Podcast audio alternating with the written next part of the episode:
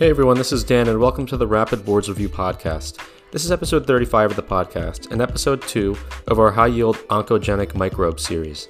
In this series, we cover the associations between particular microbes and particular types of cancer that you need to know for the Step 1 examination. And then we make sure to cover any peripherally related concepts to either the microbe or the cancer that are high yield for the exam as well. So thank you so much for listening, and I really hope you find this content useful.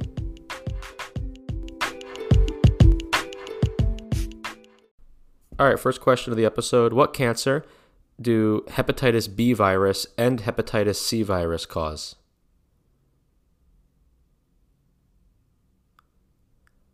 So the answer there is hepatocellular carcinoma. Now, what tumor marker is hepatocellular carcinoma associated with? So the tumor marker in the blood would be alpha fetoprotein, sometimes shortened to just AFP. Now, what paraneoplastic syndrome can occur with hepatocellular carcinoma?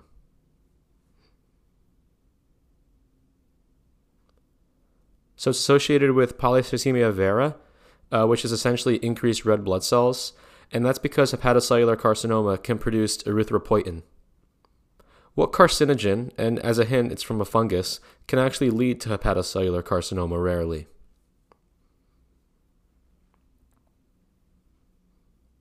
So that would be aflatoxins. And um, do you know what fungus aflatoxins are from? Good. Aflatoxins are from Aspergillus. I always remember that because both of them start with A. And in what scenario can you get exposed to aflatoxins? So you can get exposed to them from stored grains and nuts. And this would be the thing in the question stand that you'd be looking for. All right, next question. Uh, what microbe can cause Kaposi sarcoma?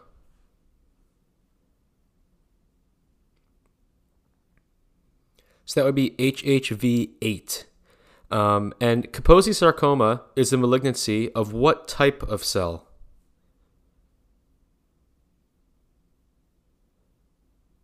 So Kaposi sarcoma is a malignancy of endothelial cells. Remember, endothelial cells are the cells that make up the capillaries.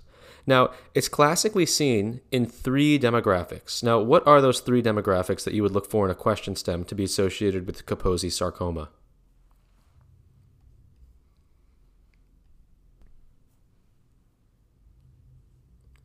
So the first would be older Eastern European males, the second would be AIDS patients, and the third would be organ transplant patients. Just to say that again, because it is particularly high yield, uh, remember, Kaposi sarcoma, in a question stem, there's three demographics that are related to it older Eastern European males, AIDS patients, and organ transplant patients. Now, Kaposi sarcoma can classically be mistaken for what other sti- uh, skin condition? So that would be bacillary angiomatosis. And what histology finding can really differentiate bacillary angiomatosis from Kaposi sarcoma?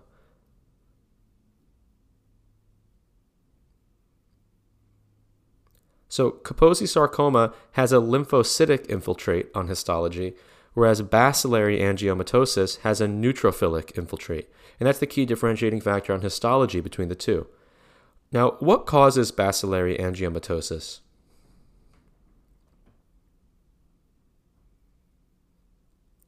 So it's classically caused by a Bartonella infection. And uh, as a follow up question, is bacillary angiomatosis a benign or malignant condition?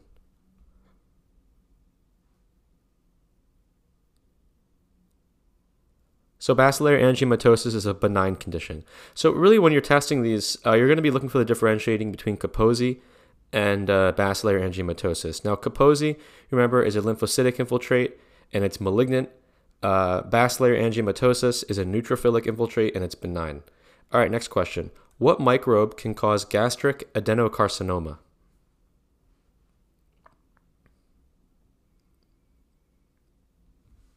So the answer there would be H. pylori. Now, uh, when you get an H. pylori infection, the treatment is something that is commonly tested. So, what is the classic treatment for an H. pylori infection?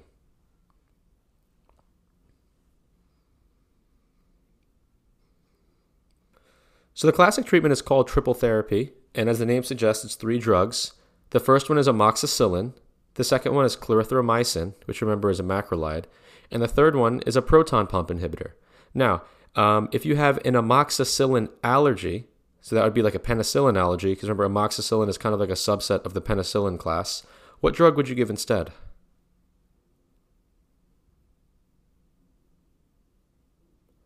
So if you have a penicillin allergy, you'd give metronidazole instead.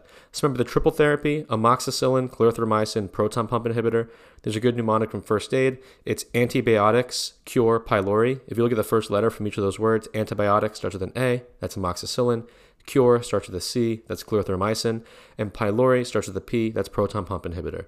And then if you have a penicillin allergy, you give metronidazole. Now, if you are concerned about macrolide resistance, remember clarithromycin is a macrolide, there's a lower yield but still tested quadruple therapy that you can give to patients. Um, do you know what's in that quadruple therapy?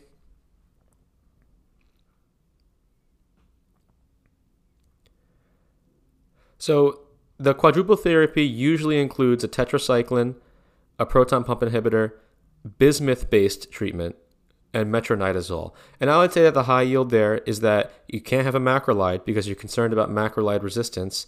And the differentiating factor is that there's a bismuth based therapy in the quadruple therapy. All right, what part of the stomach does H. pylori first infect? So it first infects the antrum.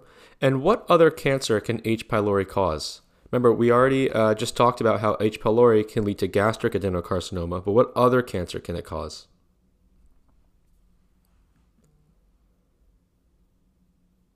So it can lead to a MALT lymphoma. And MALT actually stands for a mucosal associated lymphoid tissue. And it's a subset of what type of cancer? Do you know what, what subset of what type of cancer a MALT lymphoma is?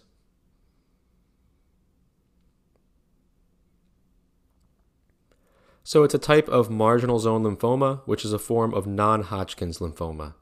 Now, the most common type of gastric cancer is indeed adenocarcinoma, which we said uh, H. pylori can cause, but within adenocarcinoma, there's really two main types that you could see in the stomach. Do you know what those two main types are?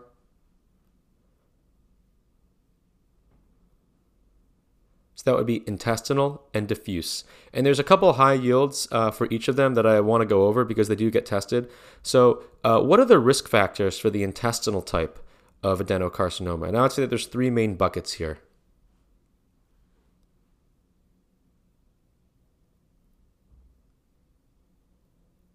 So, broad strokes, the risk factors would be intestinal metaplasia, nitrosamines, and blood type A. But let's just kind of look at each of those three and kind of just go into them in a little more detail. So, intestinal metaplasia. Why does this happen? Basically, you get sustained mucosal inflammation, and that could lead to the metaplasia, which again leads to the dysplasia, which again leads to the neoplasia. And that's like the classic order that you have to remember these things from a pathology perspective. And the intestinal metaplasia can be caused by two things. One of them is H. pylori, which we just kind of went over. And do you know what the other one is?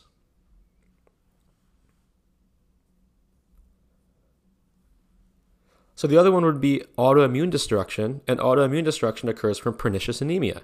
And at this point, I would, I would really recommend checking out our anemia series in the past because we had a bunch of questions on pernicious anemia and what the high yields are that could show up on questions. All right, so risk factors for the intestinal type of gastric adenocarcinoma. The first one was intestinal metaplasia, caused by two things, H. pylori or pernicious anemia. The second one is nitrosamines. Now, what type of food can you find nitrosamines in classically?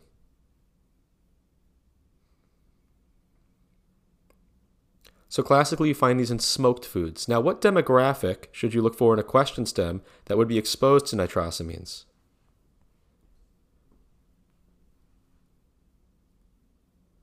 So typically, the demographic would be someone of Japanese descent. And the last one was blood type A. And the way I remember this is actually something I learned from Pathoma. Sometimes a shorthand that you see for cancer in a patient's chart is just the word CA or the, the acronym CA. And whenever I see the letter A, I just think of blood type A. All right, now we went, went over the intestinal type. Let's look at the diffuse type. The diffuse type is characterized by what type of cell on histology?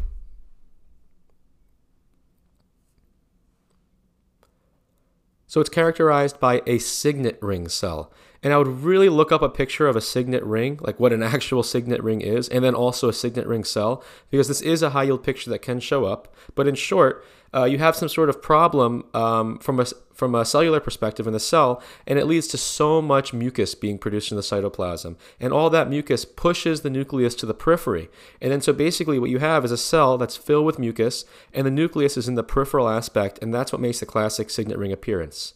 Um, so the first aspect of the diffuse type is classically it has signet ring cells on histology. Now, there's also a characteristic finding on gross pathology of the stomach. Do you know what that is?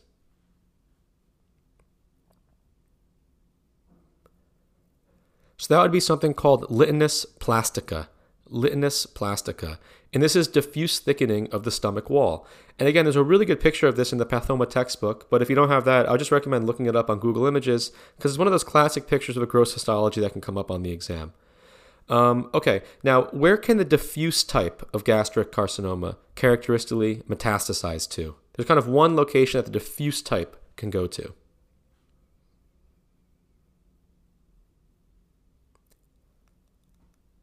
So that would be the bilateral ovaries. And when it goes to the bilateral ovaries, what's the name of that tumor?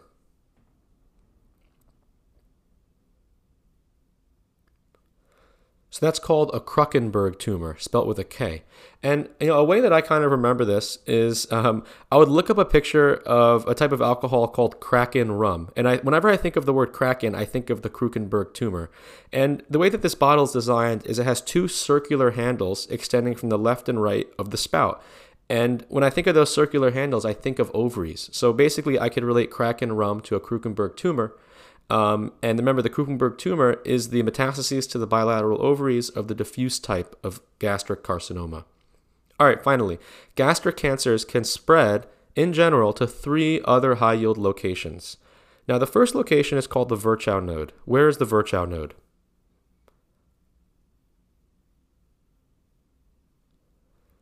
So the Virchow node is the left supraclavicular node, and in a question stem, basically a patient would be shrugging their shoulders, and when you shrug your shoulders, you can feel the supraclavicular nodes uh, well, and it'd be basically a nodule on the left supraclavicular node. Now there's two other places that they could spread to. Do you know what those are?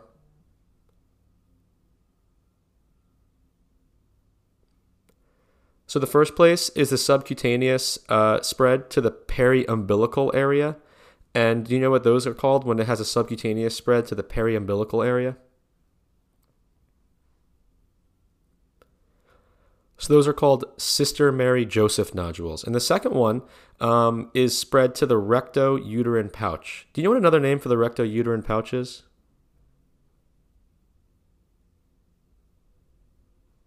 So the recto-uterine pouch is sometimes referred to as the pouch of Douglas. And when it spreads to the pouch of Douglas, do you know what that finding is called?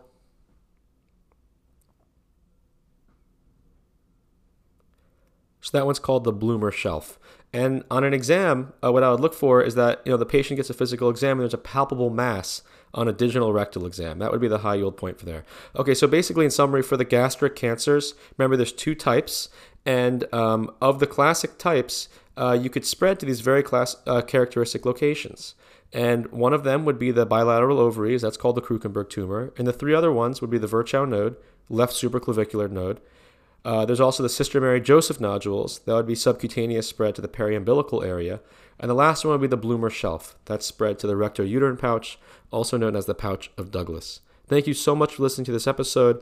Uh, we still have more oncogenic microbes to go over, so be on the lookout for the next part of this series. Thank you.